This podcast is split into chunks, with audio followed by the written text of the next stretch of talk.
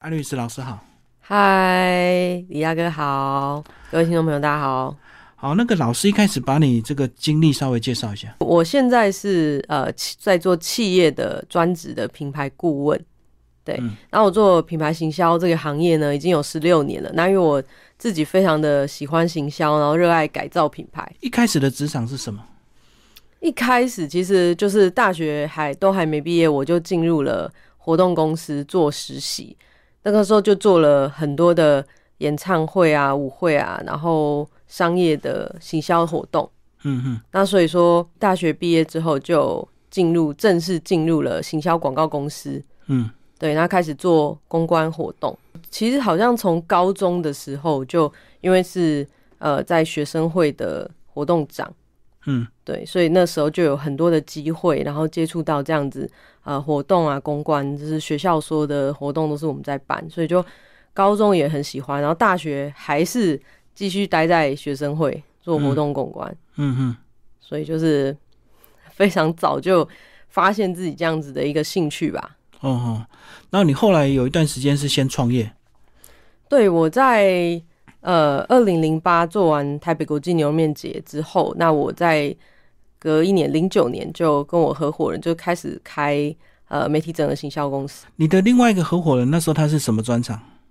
他的专长是做美术设计，哦，然后一些活动创意的策划，我觉得他也做的很棒。嗯嗯嗯嗯，然后经营几年了？那间公司就是我在大概做两年多后，两年多后，然后就是呃，我们因为理念不、理念没有这么合，但现在是好朋友啦，那就是那时候就把股份卖回去给合伙人，这样。独资就对了。对对对对对，他现在还在做外商的公关活动，现在就越做越稳定，这样。是是是。那你后来呢？我后来就 又跟一个新的合伙人又开了第二间的品牌策划公司，那这一次就会比较第第二间在开这个公司的时候，就更偏在着重在品牌的策划的部分。哦，就是你慢慢找到你的方向，就对。对，就觉得说行销公司很多，可是后来越来越看到说，如果可以做呃从品牌的策略就开始去就是帮助这间公司的话，我觉得会做得更好。嗯，所以过去是比较单一的活动，然后品牌它就比较长期的一个策略规划，对对不对？面向有点不一样。对，会它会有一点不一样。嗯，所每天要接触的东西会有点不一样。所以是不是也是品牌策略比较更让你喜欢？对，因为我觉得它是更根源的东西。就是可能如果我只做行销的执行面的话，那可能企业它是已经确定它的这个品牌要怎么做了，那我们就只能帮他做很多创意的执行。对，可是如果说我原本就觉得说它这个品牌有很多的东西要改善，我对他有一些想法，那这个时候呢，我就会呃需要跟他就是在做更高层次的讨论，去讨论到说，诶，这个品牌其实从一开始设定说它的定位，然后它锁定的目标族群，可能就是要更更明确。嗯，这样你个人所学也要更深，而且还要更广，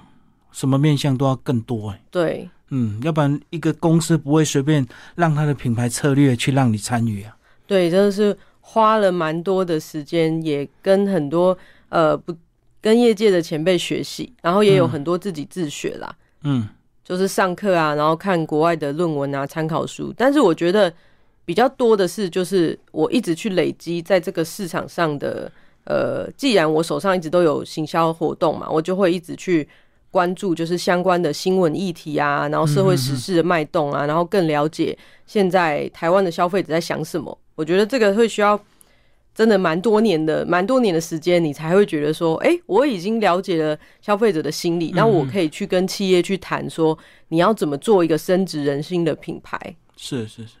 那你觉得这个公司自己有品牌策略组跟外聘的，请你们这样的顾问公司，它的优缺点各是怎么样？我觉得我呃外聘的品牌顾问，因为可能以我个人来讲，我做过的产业非常的多，也非常的广，就是像餐饮、食品啊、美妆啊、医疗啊、生生技啊、科技公司啊，甚至广告公关公司啊、法律顾问公司都有找我当过顾问，所以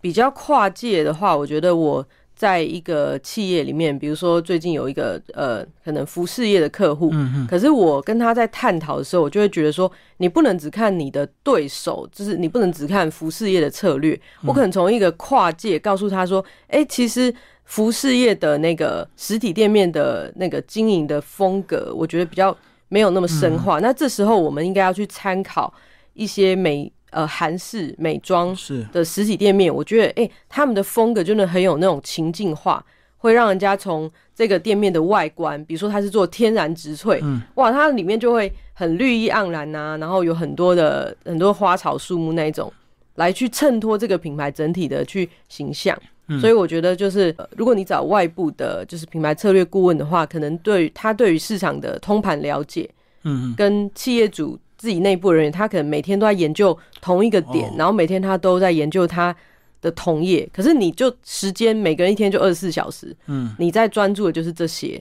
可是外部人看到可能就是更广的一个视角。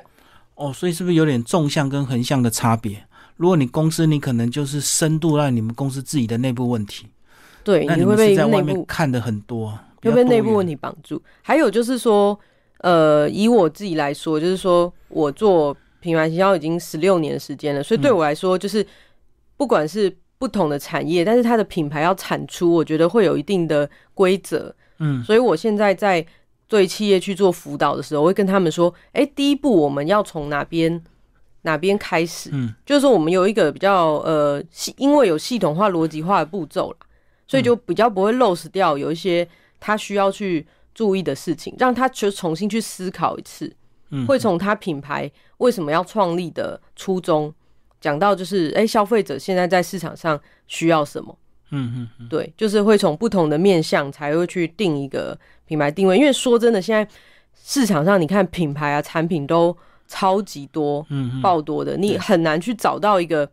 一个是别人没有做过，对全新的蓝海，对，你其实找不到蓝海了。嗯所以我们现在在找一个东西叫做白地，白地策略就是我们现在在找市场的一个缺口，是刚好你的同业没有去切入的，然后消费者在这一件事情上，他以前没有办法得到完全的满足，然后现在哎、诶你我们发现了这个空缺，然后我会去看说你这个企业的优势是不是刚好可以像拼图一样。就是哎、诶放到这个空缺里面，就是一切都是这么的刚好，嗯，所以我每天就在玩这些东西，找策略。我觉得比较生活化的例子，就是有人可能需要你去帮他遛狗，这个就是一个新兴的行业，以前没有想过，对，宠物会养的像小孩一样，对不对？对对对，那因为上班大家都很忙，所以很多人就会说，下班几点到几点可以帮我遛狗，然后多少时薪这样子，对对对酷。或者是帮你丢垃圾。现在现在就是宠物生日啊，都会有可以去订很漂亮的蛋糕，因为刚好这是对最近我在研究的一个品牌，客制化蛋糕。然后宠物鲜食以前你就是有什么就给它吃什么，现在不是哦，现在宠物鲜食还要注重里面有没有营养成分，比如说它骨头不好，我们就要加加钙，的东西对进去。对所以这种是一个新兴产业啦。对所以这样讲，其实市场永远都不会萧条，永远都有新的可以替代旧的行业。对啊，我们就是一直去看说，大环境只要三年五年一改变，然后人心只要有一些新的需求，像呃 Seven 跟全家以前他们的，你会发现牛奶的品类会比豆浆多很多，嗯，但是大概在三年三年前，我就突然发现，哎、豆浆的牌面你就看到它越占越越多，来越多。对，因为市场上的健身的需求，健身房越开越多，然后健身教练就叫你增肌减脂嘛，对，所以你会看到很好很好玩，就是健身房的数量跟呃便利商店的豆浆的那个品类的数量，居然是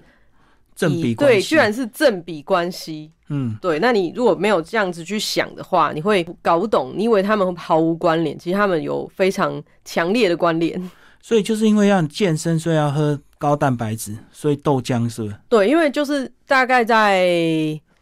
我觉得应该七八年前就有开始有这样的观念，去告诉你说增肌减脂。以前我们都是减低热量嘛，然后增肌减脂就是告诉你说，你必须身体长出足够的肌肉，那你的那个烧掉脂肪的速度，因为肌肉比较多，就会比较快，快，对，就会嗯比较加速这样子。嗯，对。好，那一个品牌如果找你来这个协助的话，通常你会给他们多长的时间呢？或者是因为他们总是希望越快越好，看到成效嘛？对，这是我们 常常会需要跟客户沟通的地方。我通常会跟他们大概是花大概三四个月的时间，就可以找出他的品牌的一个新的定位。嗯哼，然后找出品牌定位的时候，通常我们会就再花三四个月的时间去更确定它的品牌要带给消费者什么感觉，然后要怎么样用呃方方面面跟消费者会接触到的地方，比如说店面，比如说网站这些不同的方方面面，怎么跟消费者去沟通。嗯，所以 totally 可能通常都花大概平均是七个月的时间，会把整个品牌焕然一新。对。所以七个月就可以看到成效吗？因为你刚刚讲的是已经具体找到定位跟一些策略的执行嘛，但是效果，效果的话，就是很多客户在七个月的时候就发生了成效，是因为说他们已经知道品牌新的定位，然后要面向新的消费者，所以通常这个时候老板会请各部门开始准备嘛，要配合。对，就是业务单位其实他在我可能还没有全部完工之前，他其实就知道说，哎，他要找的。T A 原来是我们已经帮他更精准的，那他们就会去试试看，嗯，他们就会实际上就是因为我们的我自己做品牌辅导会蛮特别的，我我会要求就是除了经营层，就是这个公司可能他会呃董事会啊，然后行销高层主管参加，我们会在配比上会去要求说有一些第一线的人员或者是店长。嗯嗯，或者是说客是客服部的主管会需要参加整个品牌的辅导会议，嗯，因为他们是第一线，他们回报的消费者的情报是我们觉得会非常的精准。有时候董事长一些不知道的事情，居然在一个小小的店长的口中找出了非常非常重要的线索。嗯，所以说这一些第一线的人员是跟着我们一起运作的，所以效果是产生在一种潜移默化，就是他们其实心里已经知道说新的品牌要怎么做了，所以说。呃，即使是还没有到七个月，就是还没有可能还没有正式就是推出新的行销方案的时候，业绩也已经成长，因为业务们都有感觉。可是第一线的员工，如果他对这个企业没有向心力，或者是他认为他只是工作，他不想做这么大的改变，因为要花时间，要丢掉他旧的习惯，要学习新的方式，他可能也不太想配合啊。那是怎么办？就是要上层去施压。诶，通常我们不会建议上层去施压，我们会一开始要进入这个辅导之前，我们就会跟经营层就是好沟通。我说会说，因为我们需要一些一线人员的参与，可是你一定要找你最看重的，然后他对公司向心力也强的这样子的一线人员来参与我们的品牌辅导会议。所以一开始就是可能就要筛选，对，一开始经营层他去筛选的人就是一一些呃精英哦，所以先挑一些人起来愿意改变嘛。对对，因为你不可能指望全部的人对都 愿意接受。对，那因为他们在这个品牌会议的辅导会议的当中，他跟他跟董事长的发言权，我给他们的是一样的。我说我都要听哦，我不是说董事长就可以讲话哦，那你这个小店长就不能讲。我会让他们讲。那为什么呢？因为这也是第一第一方面是说他的情报对我来说带有消费者线索超重要。第二个就是说。那他充分参与了之后，最后的那个品牌的决策，其实都含有他所讲的东西，所以他其实对这个结论，因为包含了他的心血，所以他会比较认同。那他比较认同的时候，最后，哎，品牌策略，哎，啊，大家都决，大家都决定好了哦，然后哦，就是就是我们集体产生的一个最终的一个策略。那其实第一线的员工会愿意好好去做，因为他有配，他有参与，他都参与了。对，嗯嗯，所以这个我觉得我跟其他的企业顾问在这一点上也会有很大的不同。对，因为他参与，他就有成就感了。那他有成就感，他就会想要看看最后能不能达到另外一种不同的一个境界跟层次。对，嗯，好，那你们在这个参与这个品牌的时候，会不会有一些同业条款，就是同一种类型的公司你们不能同时接啊？这样会不会有一些？其实以前客户没有注意到这个问题，可是我都会自己提醒，自己在我合约里面，我会自己写一个就是竞业条款，因为我去挖品牌策略会在这个产业，就是已经我我知道说在这七个月之内，我自己会做的比较深呐，所以我自己也觉得说，我比较没有办法短期马上又接很相似的客户，我也觉得不一定能够在，除非他是完针对完全不同的通路，然后我确定那个消费者是不同的，比如说都是保健食品，可是一个是给儿童吃的，一个是给老年人吃的，哦那我可能自己心里觉得可以接受，可是他如果真的是都太像了，我就会觉得我自己意愿上也不想接，然后我也觉得说我主动跟客户讲，客户也会觉得说我比较在乎，我比较在乎他的权益这样子。嗯，对对，这个就跟我们现在这个候选人也会有一些什么行销公司帮忙，那你总不能一、哦一个接一个不对啊不同党派的，然后在同一个选区你都接，那就是同一个选区接，就是有点不太可能。那就自己打自己。对，所以我条款都会有一些就是县县市的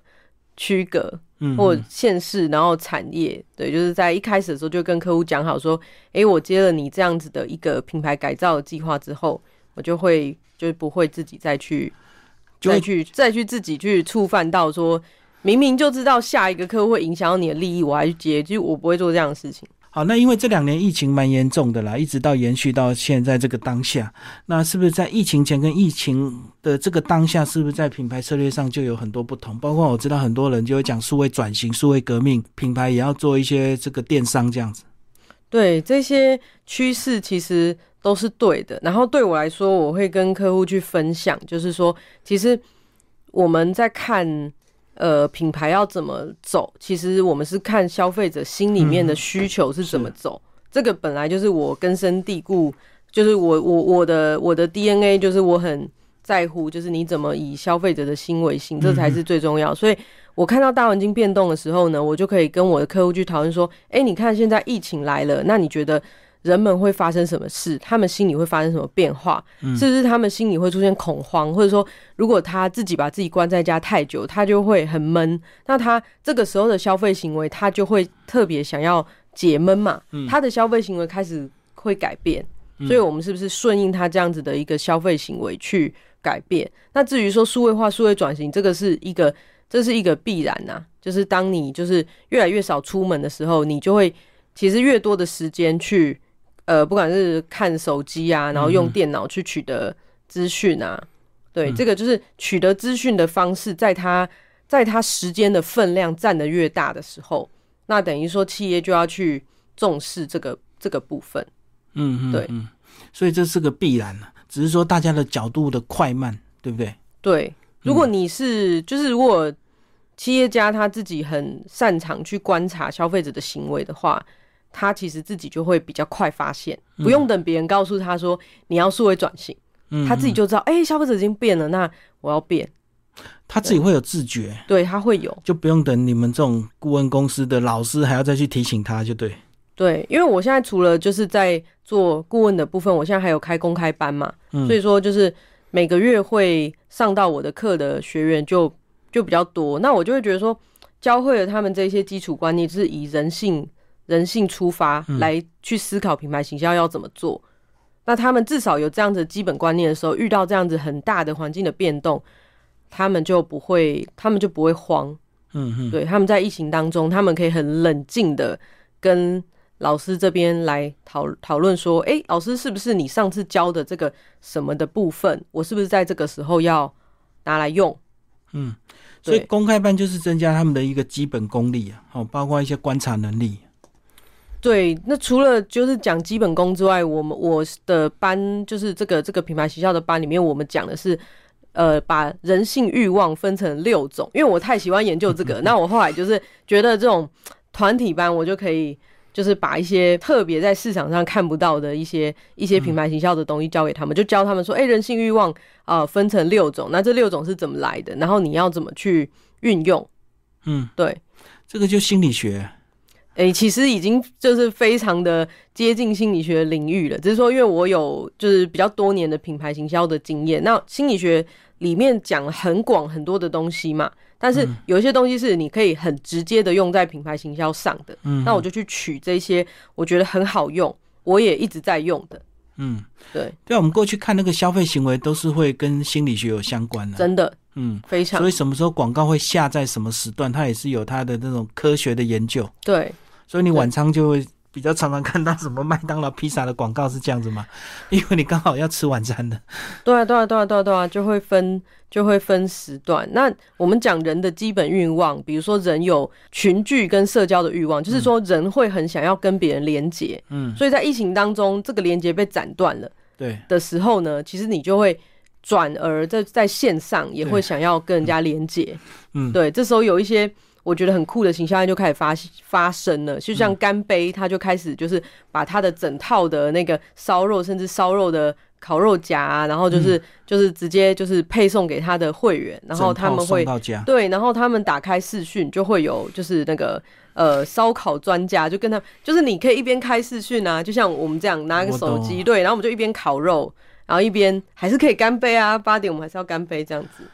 就是先把东西寄给你，然后约定一个时间，然后有所谓的专业的烤肉老师，对，或者是类似一个网红陪你。对对对对对对对，就是很有趣。这就是因为人就是不能够没有人与人的连接，所以疫情当中呢，你要怎么让他觉得他还是跟别人连接？这个就是我们在那时候在教六大人性欲望的，就是其中一种。六种都非常有趣啊！我刚刚只是就举例一下这样子。对，很多酒商也会卖特定的酒啊，然后约定一个时间，我们大家一起开。对，然后一起干杯，对对对对，嗯，因为你看酒已经不是在喝好喝不好喝，几年份多顺，对你喝酒的目的可能就是为了要跟别人呃聊天，嗯，对，所以说他他让你开视讯，然后满足聊天聊天的这一块，那你就会愿意就是买下这个酒，所以说卖品牌其实就是在卖感觉，嗯，我觉得这个是我很想要帮助台湾中小企业去。反转的一个思维，你不要再跟我讲产每天讲产品的功能啊，这个有多厉害啊什么？其实消费者真的是听不懂啊。就是 emoji 啊。对对对，你有办法做一个好的 emoji，在他需要那个 emoji 的时候，我告诉他说，我是最能够处理你这时候需要 emoji 的人。其实这样就对了，而且感觉对了，就自愿愿意多掏钱。对，而且还会分享给别人哦。对，像我觉得，如果你报名了这个品酒会，然后你会觉得。你会觉得参加这个活动很酷，其实你会忍不住在接下来的几天，厂商也没有付你任何业配啊，可是你就会自己分享啊，因为你觉得这个体验是很有趣的，所以我们要制造让消费者有趣的体验，这个是在品牌行销里面很重要我们要去做的事情。嗯嗯，对。对，尤其现在网络发达，所以大家很喜欢去分享好的东西，当然不好的东西他分享的更用力，对对，更更严重，所以坏事会传的更快，对，坏事会传的很快，嗯，好事就是。不一定马上传出去了。好事要等时间慢慢发酵，它不会马上。那坏事你一定那种 emoji 不爽的时候，你一定马上就噼啪写一大堆。真的，嗯，没错。好，那其实你呃，既然要做所谓的这个品牌行销的这个老师啊，那你个人学习也很重要。所以呃，包括社群的观察，是不是也是你每天的功课？每天要看看网络上发生什么事情。对，每天都很夸张的在看到这些东西，而且我。不只是看过去而已，我我做功课，我其实会立刻立刻截图，然后把它们放到笔记本里面，就是分类，就是要直接放到笔记，有的放笔记本的放相簿，有的放连接，有的要把它的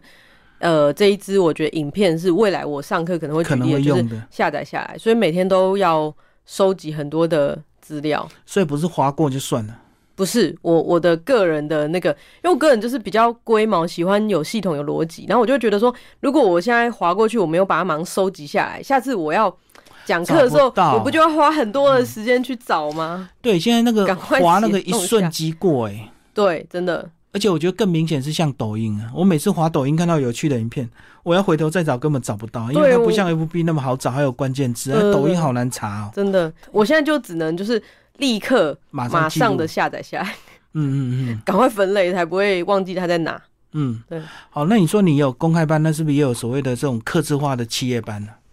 有客制化企业班，我们就是针对这个公司给他开一个就是呃品牌顾问辅导的案子，但是我们比较比较会告诉他说，就是说我们在。呃，你这个企业，我觉得需要几次的会议，然后每一次的会议会产产出大概什么样的一个范围？是我就会跟他讲，因为企业其实我觉得他们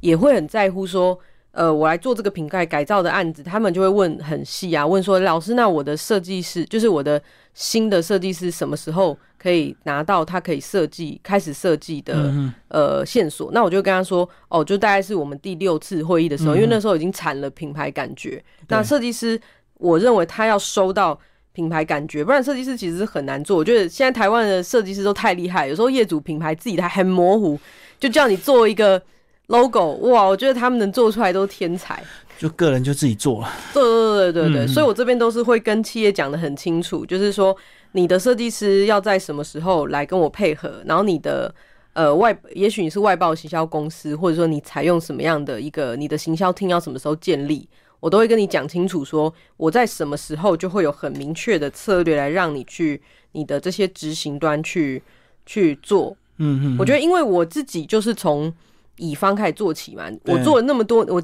做那么多年的品牌行销的执行端，那到我现在变成是辅导的角色的时候，我会很清楚说执行端需要多少的时间，然后他需要在清楚这个品牌到什么程度的时候，他能够开始跟你一起 work 会很有效率。所以过去多年第一线的工作很重要了哈，所以你现在才会很清楚知道他们需要的时间。对，然后现在客户就会发现说，哎、老师讲的东西跟时间点该发生的时候都会发生。嗯嗯嗯，对对，他就知道说，哦，找一个经验丰富的人，原来是可以让让他很轻松。我已经看到他未来第一个月会怎么样，第二个月会怎么样，第三个月怎么样，就是都可以事先跟他想好啊。那如果成效不如预期，大概都有什么原因？因为他们一定企业方啊，一定会预期快速的达到他们想要的一个结果，可是一定会有一些困难度。对，那大概都有哪一些？都是人的问题吗？就是因为这个市场是瞬息万变的，所以说哦我们通常就是说会在一开始要进入行销的时候，会跟客户讲说，我们先做小规模的尝试就是对我的新产品，通常新产品新服务，我通常都会要求客户至少封测嗯，呃两次以上，是。然后我们所有的评分都是高的，然后我们觉得就是诶，这个东西应该没有什么很大的问题，那我们就会试着去推出，不会一开始就把广告预算就是全砸开到。很大，不会，是我会觉得说要就是测试这个这个这个市场，嗯嗯嗯，因为我非常相信我找出来的品牌策略失败率是很低，这是我的座右铭，就是嗯我们在做失败率低的事情，就是很多东西都是很保守，就是失败率低，然后所以因为为了要失败率低，我们不能够乱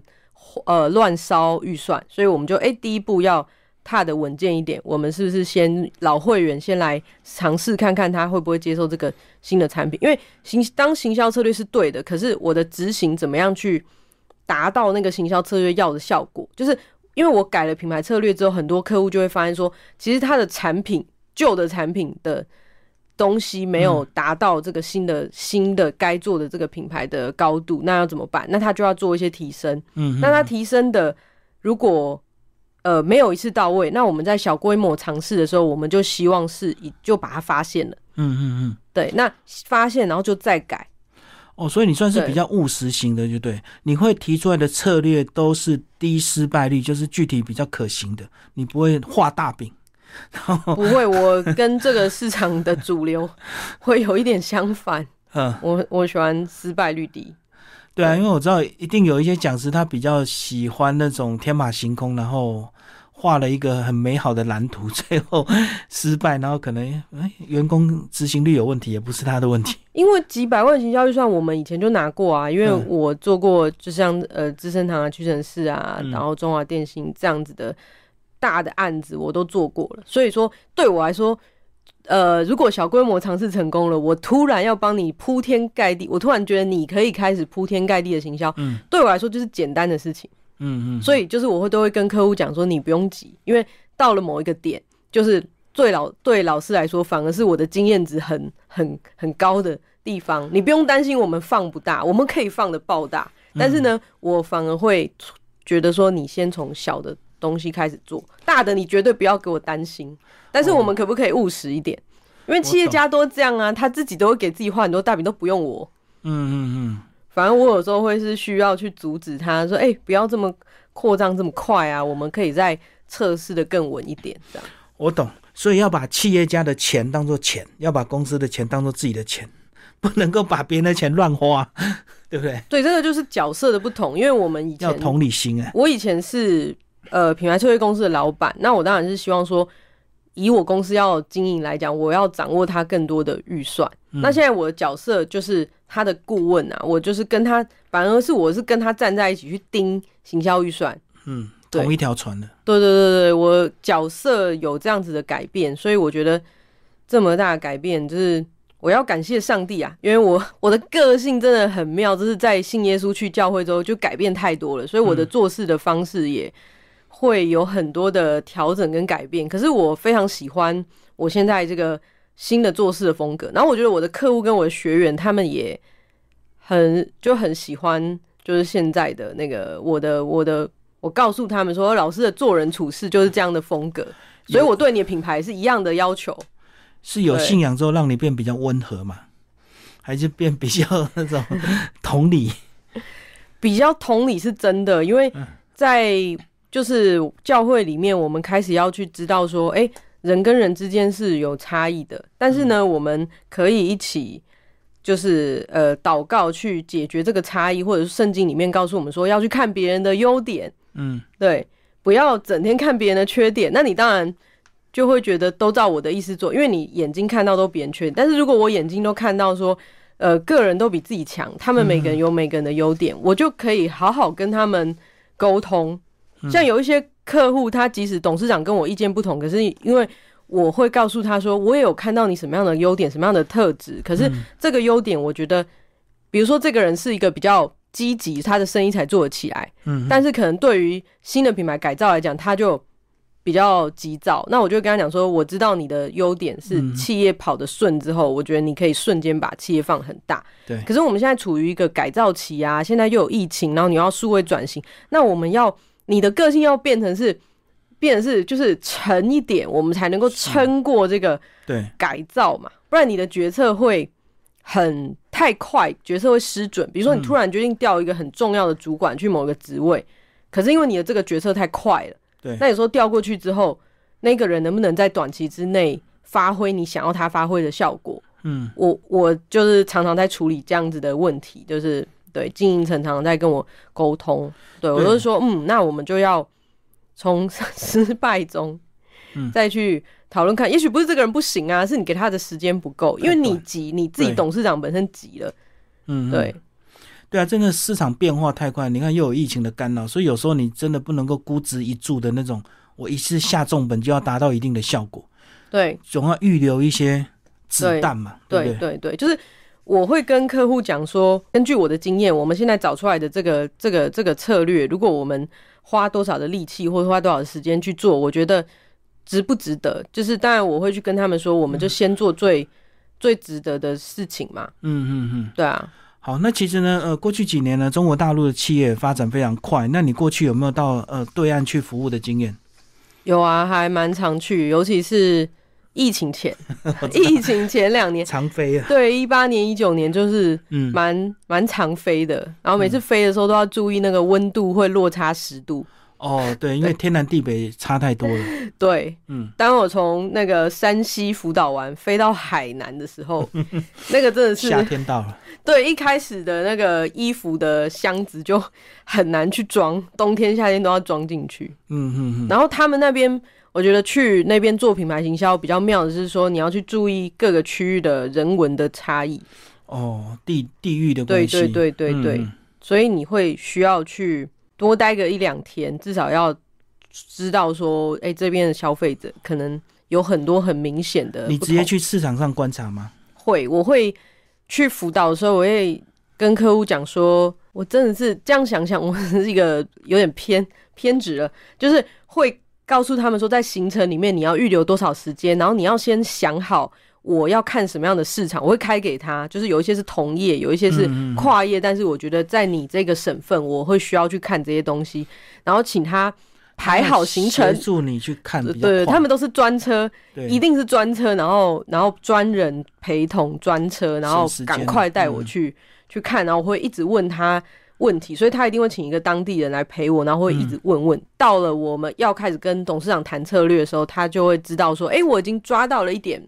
至少抓到一点他们这个这个地方。”嗯嗯，的一个状况。所以我们用这种中国人比较狼性，这样是不是有一点这个太过于简化？因为不同区域本来就天南地北差异很大。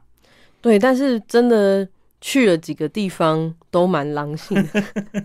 我是没有去到很远新疆、蒙古啦，对，嗯但都是还在中原一带或者是沿海一带。还是说会找你辅导的那个企业本来就比较积极，所以自然就会有那种性格啊。那如果不找你真的是很有就可能。比较佛系经营，就不需要品牌顾问了、对对对对对，会找的都是就是他已经自己连锁企业有几百间了，到一个程度了。对对对对对对，那他开始发现说，我不能只靠产品啊，产品别人会学啊，那我现在要找老师来跟我谈谈我的这个品牌策略要怎么做啊？嗯嗯，对，所以说真的都是一些非常积极，而且他们都会要求，就是对他们来说钱都不是问题，但是他们会希望说。这位老师在这边停留时间不多嘛，嗯所以我可能第一个会议是早上六点半要对他的员工发表一点讲话，嗯嗯因为他们有很有趣啊。为什么要发表对员工讲话呢？是因为我一到这个是一个山西的一个餐饮集团，我一到那个他们的呃饭店门口，他是拉红布，拉了 红布条，是拉了十米的红布条，然后还有地毯。对，地毯，然后还有。那个所有整个集团的员工都在那边列队列欢迎队，对，他写说我从台，因为他要告诉员工说，我从台湾请来了一位金礼聘重金礼聘，就是品牌顾问来跟我谈品牌，所以哎、诶我六点半要去跟员工讲话，然后最后一个会议是最后一个会议是晚上十一点，所以开完也一开完也一点多了，然后他们还要写作业哦，然后隔天他们，我觉得中国大陆的狼性有不止在经营层，就是他们在挑选高管的时候，我觉得我觉得这个比较特别。你说企业家狼性，我不会觉得奇怪，但是他们挑选高管，怎么也可以找到这么狼性的高管？那个是我在台湾没有见过的。嗯他们真的宁愿不睡觉，也要想要好好的做我给他们的作业。对，哦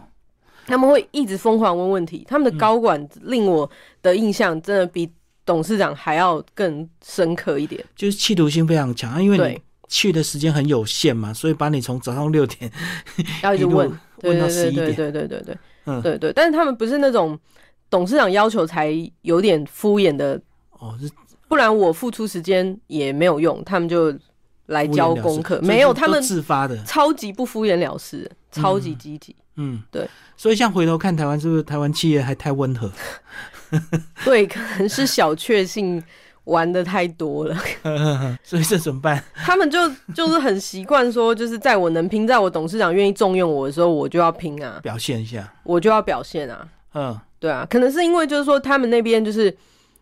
呃，一个企业真的做起来，它很快速的从一间变成几百间的那个速度比较快，所以我相信企业主瞬间赚到那么多钱，就会坦白说比较敢给，嗯所以董事长身边的高管一定都知道说，如果我拼这一把，我辛苦这几年，可能诶，